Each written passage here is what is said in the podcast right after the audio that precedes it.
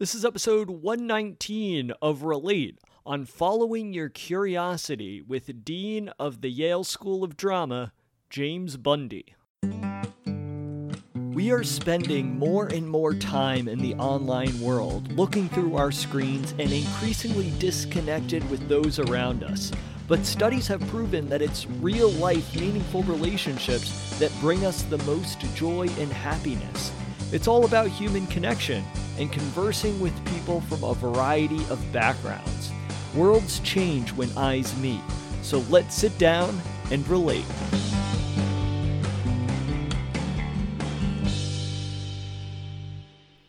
I am your host, Patrick McAndrew, and welcome to another episode of Relate.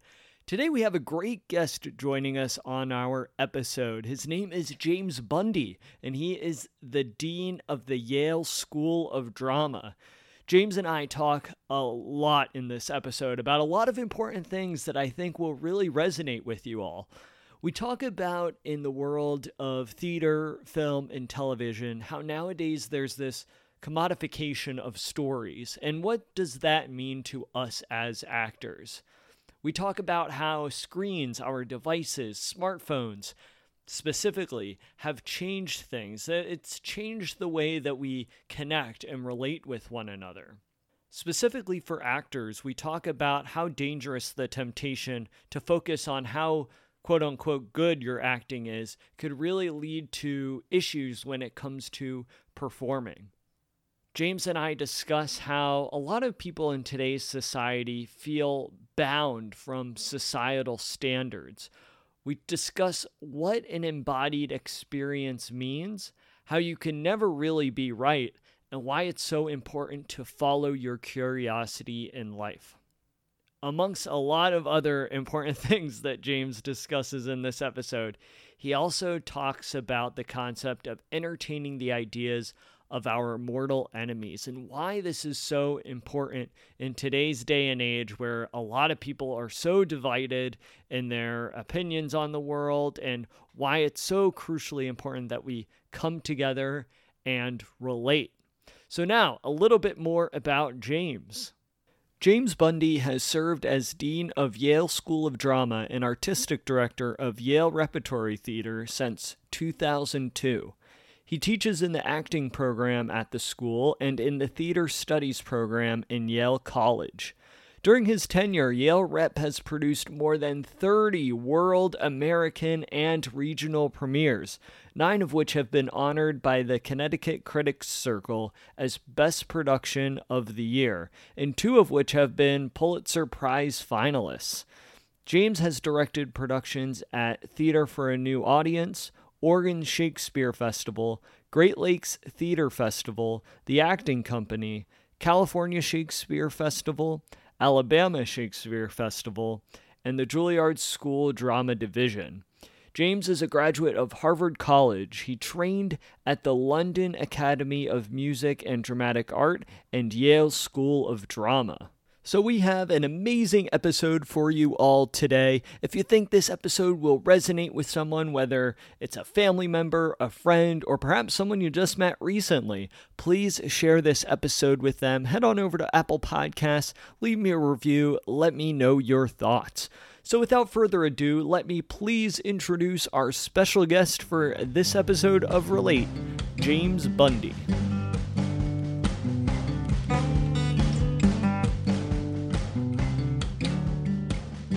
I'm really excited to have you because uh, just through our, our brief interaction that we had when you came and did the master class with United Solo, I was, I was very excited to see how you work with actors and and really what is rooted in in training for actors, but specifically your your perspective on this. And I only had like the, the smallest of glimmers with that, but this podcast it's all about the importance of really developing a deeper relationship with ourselves as well as with those around us and specifically building meaningful relationships in the digital age where a lot of times and especially now we're very attached to our screens and a lot of times that could tend to distance that us from one another.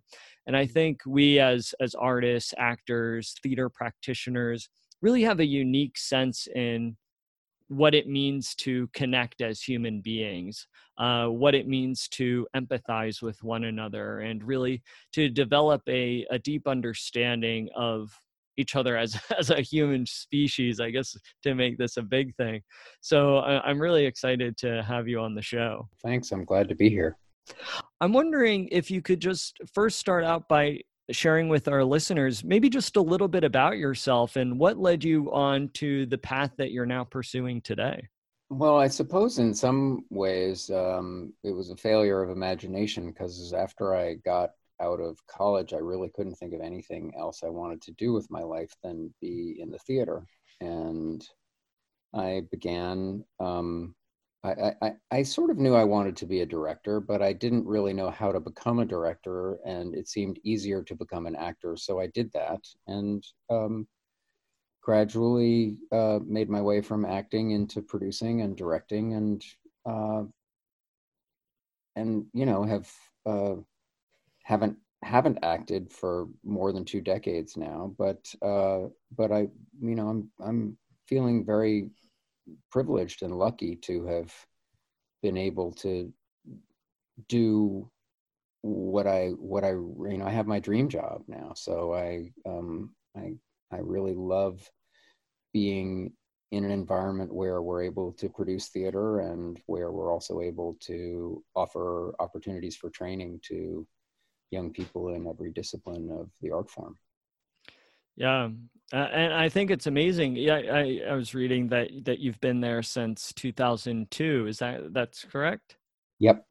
And so that's that's nearly 20 years, which is amazing. So just uh, just congratulations on that, that accomplishment. Just being somewhere, as especially somewhere so well known as the Yale School of Drama, and I guess going from there with where you're at today and where you've been working for, for so long now. Have you seen acting evolve over these 20 years? Has, I guess, practices changed throughout the time that you've been at Yale? Have approaches changed in, in the study of acting? Or has things been pretty consistent throughout this time? Well, I think um, I think that the the what makes what makes quote good acting unquote um, uh, recognized in our culture uh, does change over time. I think there's a very in, in you know, and this is not a thought that is original to me, but the you know the very great British uh, director and coach John Barton um, talks about talks about it really in every age, particularly about Shakespeare. He talks about the taste that we have varying, and but but uh, but you know certainly in the last 50 years, say, the idea of what is the combination of what is poetic and what is natural, or for some people, what is believable, um, has uh, has I think become more and more refined. And you see increasingly you see people wanting uh, art to happen at a kind of intimate scale that w- where it feels like there is no artifice um, hmm. and uh, you know that i think is driven quite a bit in recent years by the ubiquity of screens, which you referred to earlier in our conversation, hmm. um, and and the commodification, if you will, of storytelling. So you know, 20 years ago, people used to say, "Well, nobody's ever going to want to see a movie not in a movie theater, right? And now we've got people watching movies on their computer screens and on their tiny little phones. And so actually, it turns out that people really do want, they're really happy to consume the story, as it were, in almost any medium. But increasingly, I see a sense of young actors, particularly, trying to replicate what they think they're experiencing on the screen as a form of truth and so they're trying to they're often trying to calibrate their work to what they think the size of truth is and uh, i don't think the truth has any size. And so we spend i think a good amount of time in the in the training of early career actors drawing their attention to the elements of the story that they really respond to both personally and within the story's own terms. And and away from uh, ideas about what good acting is. Hmm. yeah yeah, yeah. yeah absolutely. You bring up a lot of good points and, and one that that really re- resonates with me just both as a person and then also as an actor too is uh, i think it's it's very common for us to fall into habits and patterns and and rhythms and get stuck in those habits and and patterns and rhythms as well. Uh, based off your experience especially recently as you were just mentioning a, lot of times actors are tr- trying to achieve i guess this certain level of truth or whatever.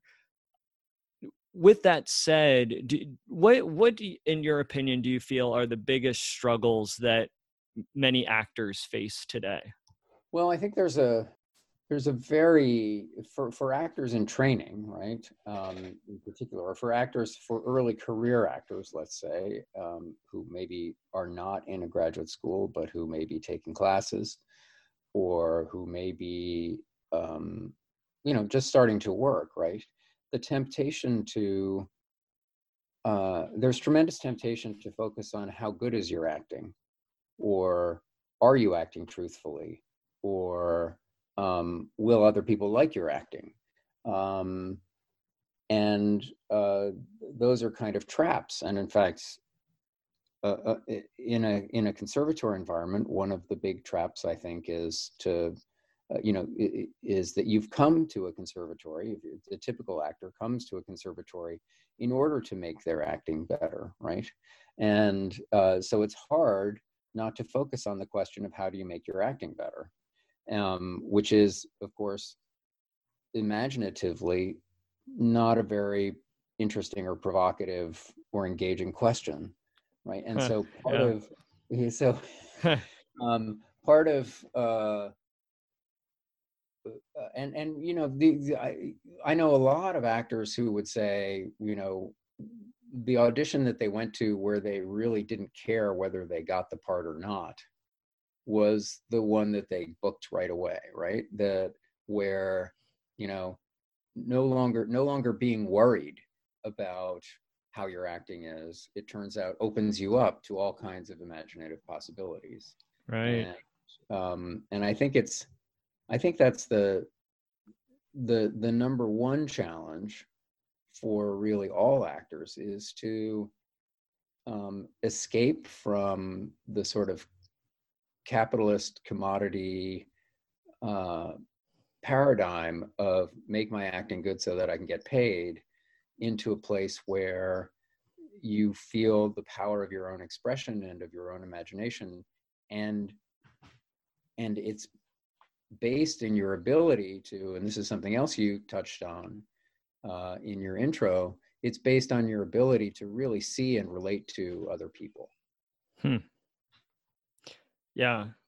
Yeah, I, I think I mean something that has drawn me a lot to the acting profession and and to to theater and and really just storytelling in general is the really powerful and visceral way it has to to bring people together through story whether it's or even to tell a story to to learn about someone who comes from perhaps a very different background from yourself and uh, and you, you, have the opportunity in some ways whether you're watching a play or even a, a, film or a tv show you have this opportunity to step into those characters shoes and at least have some sort of uh, deeper conception of what it is that they're going through and that the you know what you're saying actually made me think of another question regarding in your opinion how can actors portray characters to the best of their abilities? Is it really a matter of playing and exploring more as opposed to being so worried about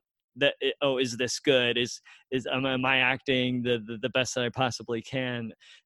I guess uh, how how can actors really portray characters to the fullest? Yeah well there's a very there's a very great director and author and theorist named declan donnellan who's written a book called the actor and the target and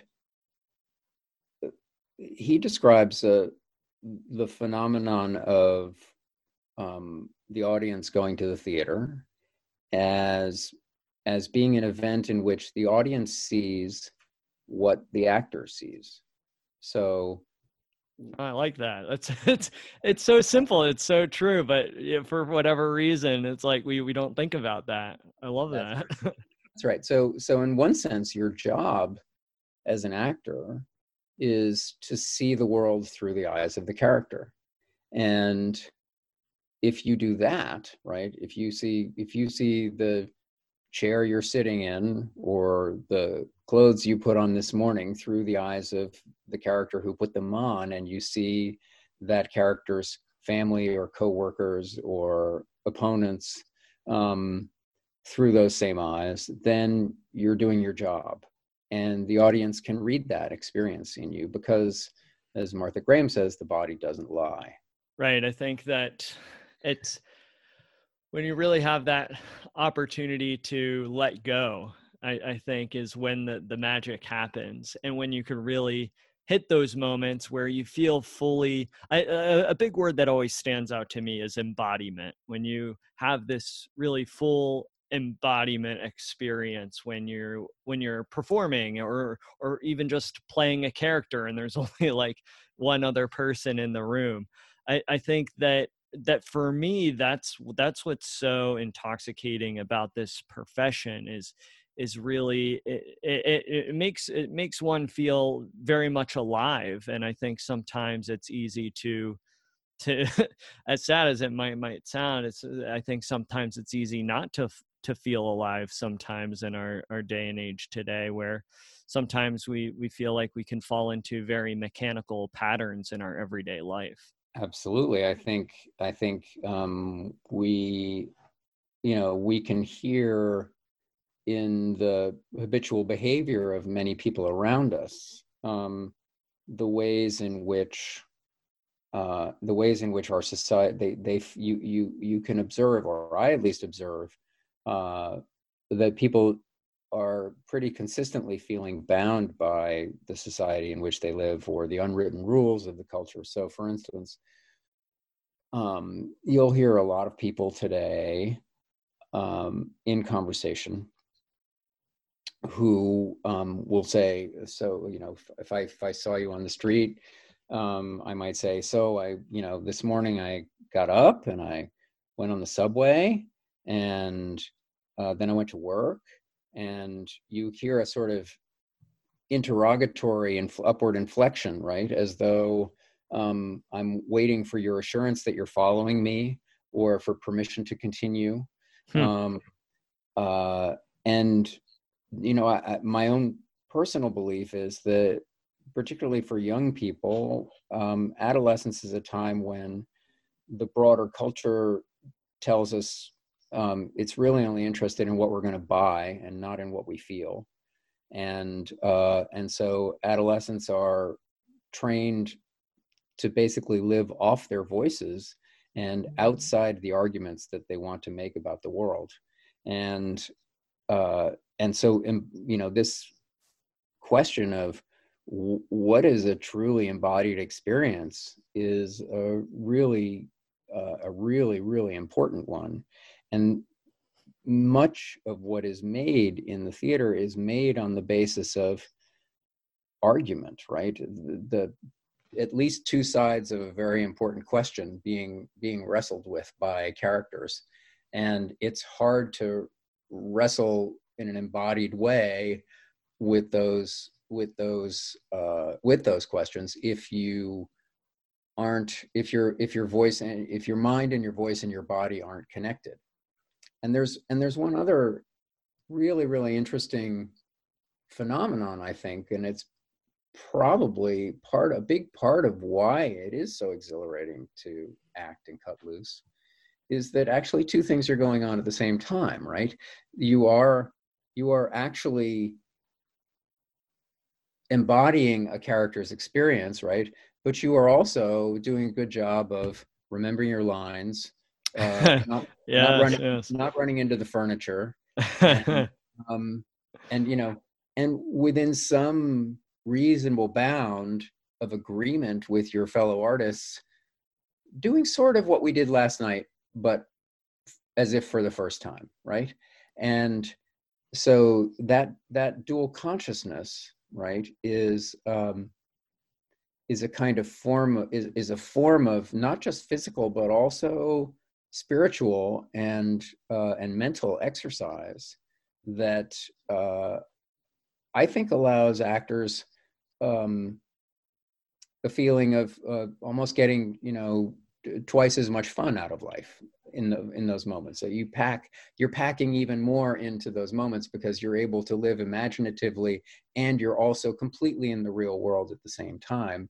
and through the benefit of the audience's willing suspension of disbelief you get this fabulous extra time on the planet fundamentally huh. Yeah, I, I like that a lot. It's uh, I, when you really, you know, parse these things out with regards to yeah, because you're absolutely right. An actor is juggling two things at the same time. Really, this imaginative kind of right brain sort of uh, uh, I guess practice or or performance or or living and uh, embodiment, I guess you could say, and then this more left brain, very analytical. Okay, I need to open the door at this time. I need to be center stage at this moment. And it's very fascinating and really a, a powerful feeling when when one is is doing those two things in the in like the flow state or when they're really living both of these kind of mentalities at the same time. Mm-hmm. I, am wondering, in your experience, what, what do you what was did you have like any I, I guess groundbreaking moments for you as, as an artist or as a teacher that really I guess impacted you in a in a very powerful way. I mean, I imagine there there must have been a, a, good amount of these, but maybe one or two that that really caught your attention and forced you to think about perhaps the art form in a different way.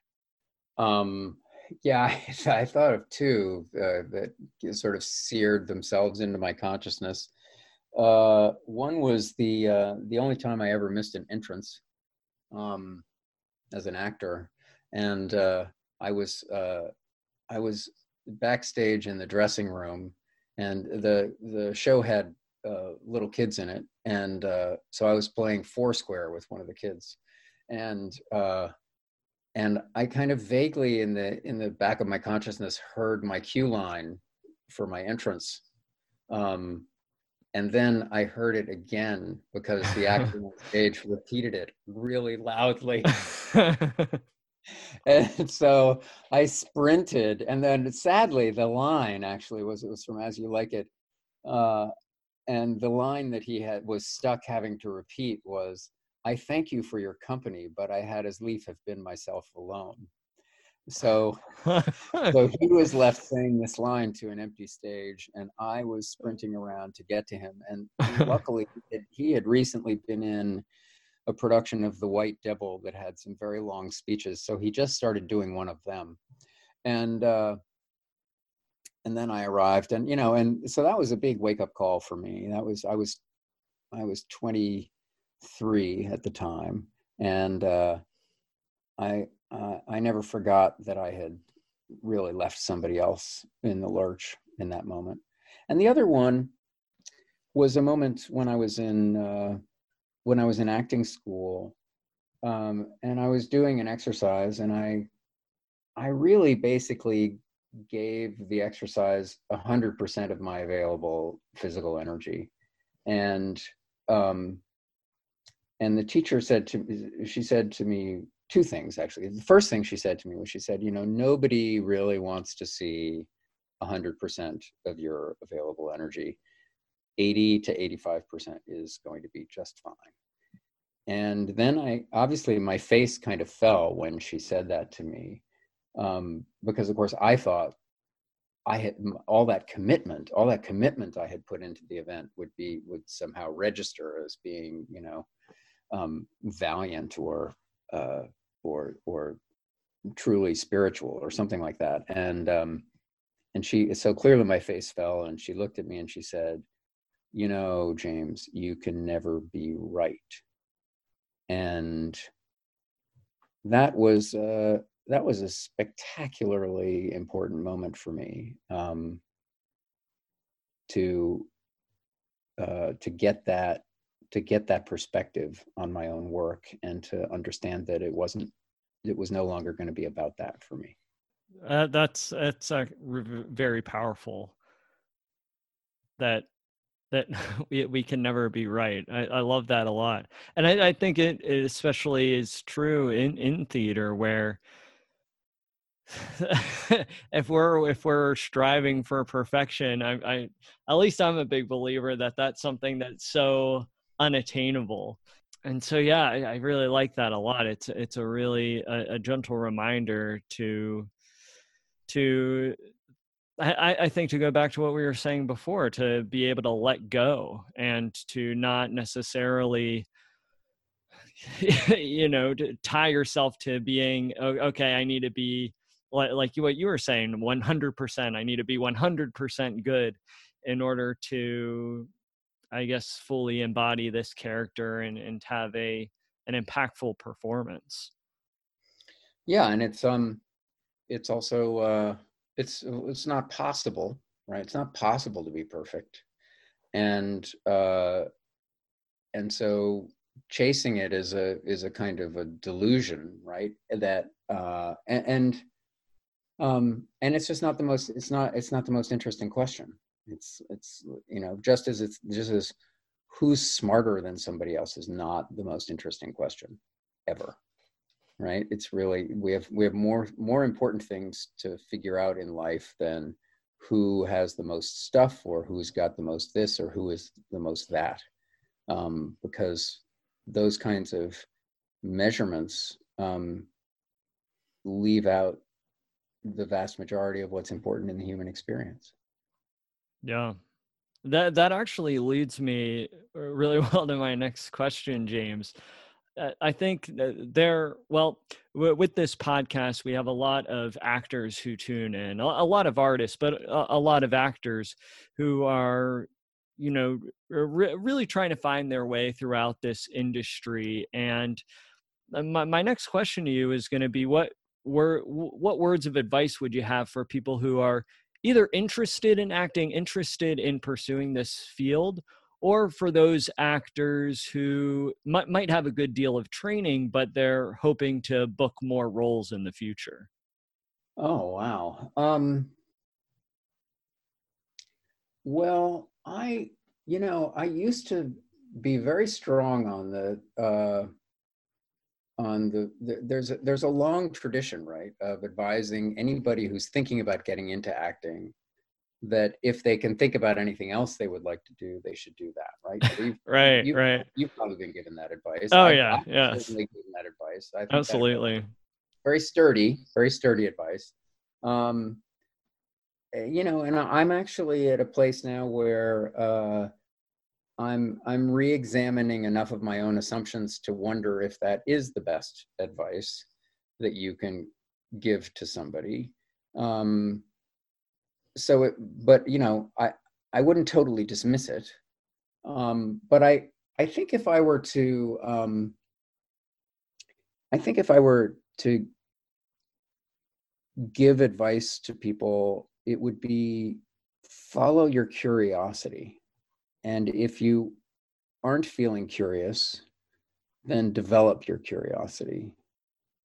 Because I think that is a way of getting your focus off yourself into the wider world, which is a much more gratifying place to be than living within the question of what do I do with my life?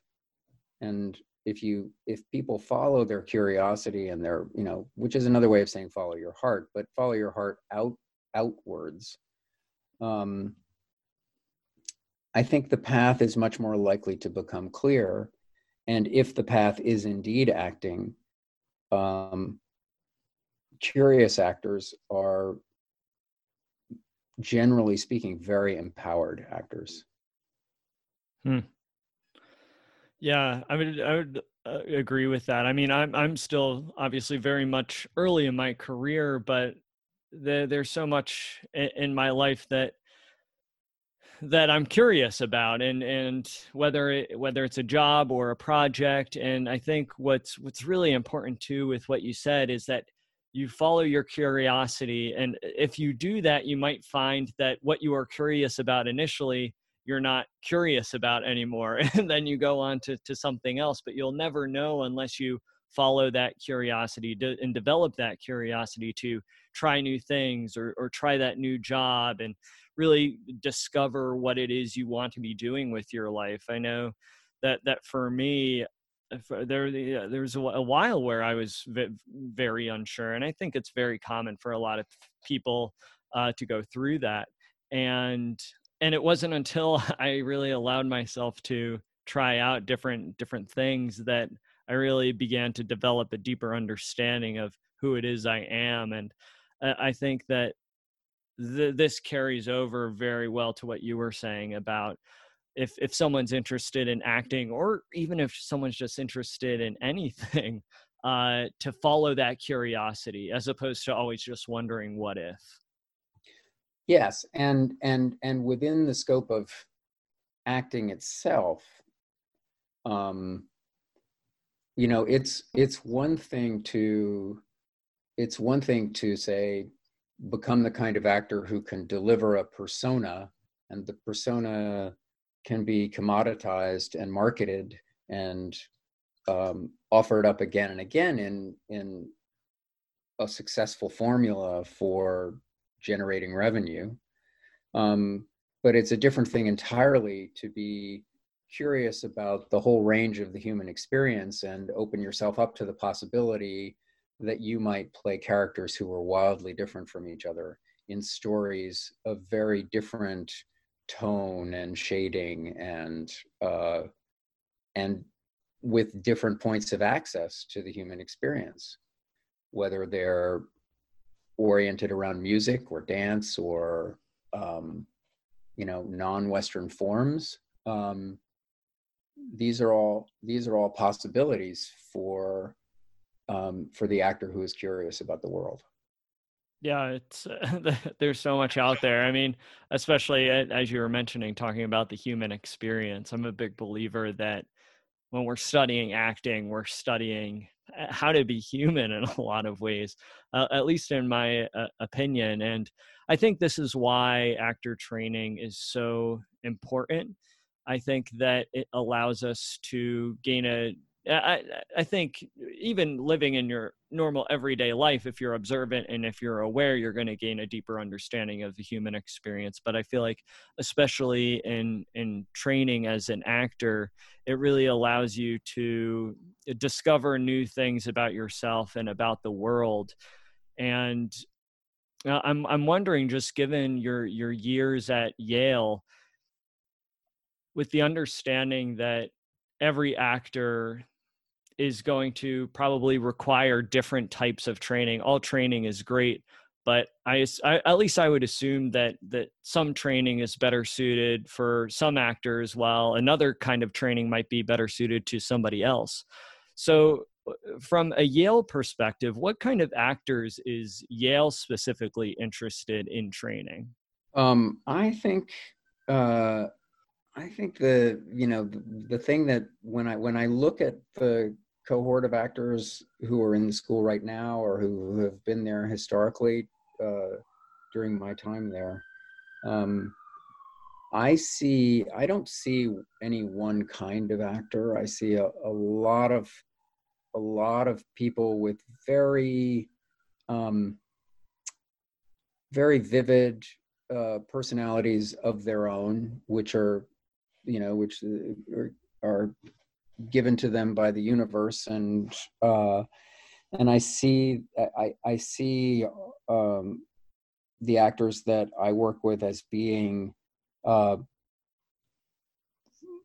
artists fully in their own right who are interested in a conversation about access to uh, techniques and perspectives and habits of mind and body that will allow them to become the artists that they want to be in the wider world. And so I think, you know, we see people who have, you know, on a, on a kind of baseline level, they have an appetite for character. They, um, they have big imaginations. They have, um, they have a willingness to commit uh, their entire instrument, no matter what their abilities, uh, to commit their entire instrument to both the uh, the rigors of training and also to being responsive to their imaginations and politics. And they have a, a strong sense of exactly what you talked about at the beginning which is um, connection to their fellow artists and shared responsibility for the kinds of storytelling that uh, that matter in a broader theatrical culture. Um, but there's you know, but that's a description of you know a, a great many actors, and not it's not meant to be. Uh, it's uh, I think of it as uh, you know it is it is true that we accept a, 16 actors out of about a thousand applicants each year, so there is a um, there is a numbers issue, but we would, you know, when we're looking at actors in auditions, we're working from the perspective of we want to see them succeed and we want we want to accept them. We're interested in creating pathways to joy and expression, not uh, not closing doors out. And in fact, you know, a significant number of actors who, in any given year, who don't get into our program, go on to have uh, terrific careers, either by training at other institutions or by by foregoing any formal training based in a university system um, and finding their own paths. And so, you know, I see I see actors and aspiring actors as my future colleagues and i'm not i'm not interested in uh, defining what it takes to be a Yale actor or to get into Yale. And I know this isn't what you were asking, um, but I think we're I think we're really really interested in being part of a community that and a professional community. And by professional, I don't mean elitist. I mean a community that um, is prepared to bring its best self where, where everybody wants to bring their best selves to the work and to encourage everybody else's best self into the work yeah i, I really love what you were saying about community because i know for a lot of my peers and, and for myself as well and from what it sounds like you as well too that community is such a huge part of what makes this work so appealing and so attractive is that when you're involved in creating a production or if you're on set for a, a film or a television show a, a lot of times maybe not all the time a lot of it will depend on who you're working with but there's this inherent community that's built. And kind of what to go back on what we were saying before there's this aliveness that is not often easily found in in other professions. Not saying that it doesn't exist in other professions but there, there's something that's very i mean it sounds cheesy but it's something that's magical about the community aspect that communal aspect of of acting or or even directing or design all, all these elements that go into creating a production and that that's personally probably my most favorite thing about acting is being surrounded by a community and I, I would love if if you could talk about what what is it uh, what what's your favorite thing about acting? Well, I think um, I think you've really hit on something, and uh, you know, if you if you think about the wider world and the vast majority of professions and interactions that we have, they're um, they're streamlined and they're efficient and they are um, they're designed to get us from point A to point B so that we can do our jobs and uh, and our you know the organization that we're working for can meet its goals. And so there's a kind of a, a an agreed upon to a to a greater or lesser degree um, suppression of the self a kind of covering up of of who we are and uh, and that is often that covering up is um, often both discriminatory and uh, wounding.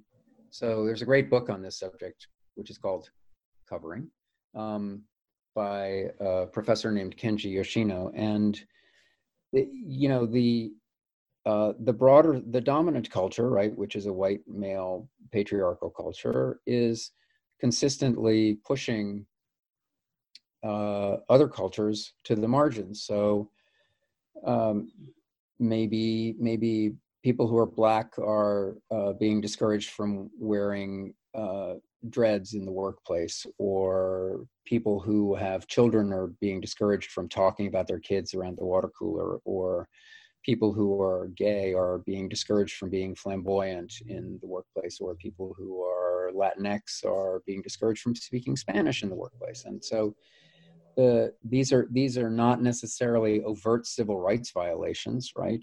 Um, but they are um, but they are pressures by the dominant culture to conform, and of course the dominant culture is pressuring itself at the same time to uh, to cover up its ignorance and fear, and so everybody loses. And this is a, a lot of how white supremacy culture operates, and um, and it needs to be undone. And the theater is, in many ways, um, a place where it can be undone because the whole point of the theater is to actually slow down and take the time to see and bring to the center of our attention uh, the experiences that that the broader culture is uh, is trying to get us not to look at.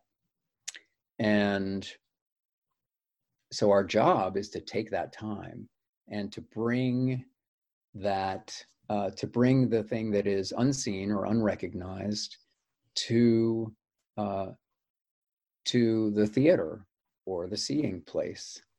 And when we are able to do that, for me, that is the uh, that is the that is the great joy is making manifest something that has been uh, ignored or uh, or shunted to the side or even denigrated in the broader culture and allowing that that story or those people or those experiences to really truly be seen and heard and appreciated. And do you think that's why uh, acting allows us to develop a deeper understanding of ourselves and those around us? Because it really is this medium to be able to explore these different type of ideas or issues that are going on within our society today? Yeah i think i think that's i think when it when it's going well um it's very difficult to um to argue from the position of a character without without knowing also what you believe.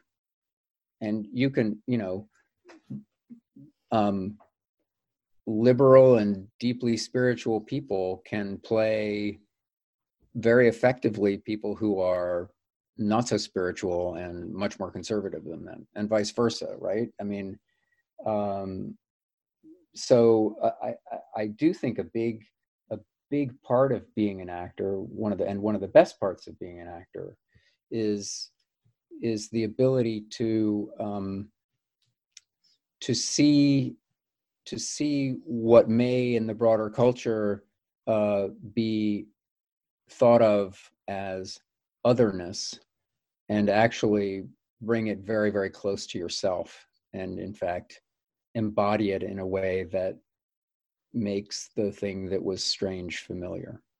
Yeah the, like the first you know the first great greek play was the persians right? So the the first play was asking greek audiences uh, uh, to entertain the perspective of their mortal enemies. Huh. Yes yeah, you're absolutely right. Something that I think a lot of us would would uh, would really benefit from doing. That that I I don't think a lot of us do.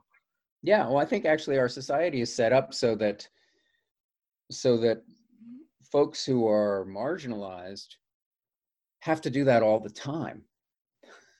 But uh, you know, they they they constantly have are they're constantly being made aware of the perspective of the dominant culture but the dominant culture um, gives itself often gives itself a pass on this dynamic right? And doesn't look to see what's going on in communities of color or in queer communities or in uh, disabled communities right? Right. James, I, I, really appreciate you taking the time to be on the show today. And you've given both myself as well as all of our listeners a lot to think about and consider when it comes to, especially now with all the theaters being closed down. You've given us the opportunity to really think about why this art form is so critically important and still very hyper relevant in 2020 today. And so I appreciate you coming on the show. And I also really appreciate the the care that you have to this art form. It really comes in the way that you're talking and your years of experience working in this industry that I, I think that this sort of perspective on, uh, to use your words, the human experience and really figuring out how humans relate to one another is of the utmost importance. So, all that said, I really appreciate the work that you're doing. Thanks, Pat. I really enjoyed talking to you. Before we sign off, I'm wondering if you could just share with our listeners where they could find out more information about you and your work. Is the Yale website the best way to do so? Yes, www.drama.yale.edu. Perfect. Well, I'll make sure to include that link in the show notes for all of our listeners out there. All you have to do is scroll down and click that link provided in the show notes. So, James, I have one last question for you before we sign off. Yeah. How do we as a society better relate to one another? Wow, Pat. and ending, ending with a bang. yeah, exactly. Oh, that little thing. Um, oh, yeah. You know, just one last little question. You know, I think you know. I think this. I think this. This period of the uh, of the COVID nineteen pandemic has been pretty instructive in that regard, right? That um, it turns out, it turns out that uh, slowing down and um, uh, really helps. And you know, I was I was talking. You know, we're at, at Yale School of Drama and at Yale Repertory Theater. We're really looking hard right now at at um, at what it means to be anti-racist and how to how to bring anti-racism to the center of our work. And uh, and one of the things that I struggle with as somebody who was, you know, born into and raised and steeped in uh, the values of uh, white supremacy culture uh, all throughout my life uh, is this notion of urgency, right? And um, and you know, and I I, I mentioned to a colleague that uh, uh, my colleague Kelvin Dinkins Jr., who's the assistant dean of the school and the general manager at Yale Rep, I said, you know, I'm struggling with what to do. You know, when is urgency appropriate? And uh, he said to me, he said, urgency, from his perspective, urgency is appropriate when it's about taking care of an individual person and how they're doing and how they're feeling.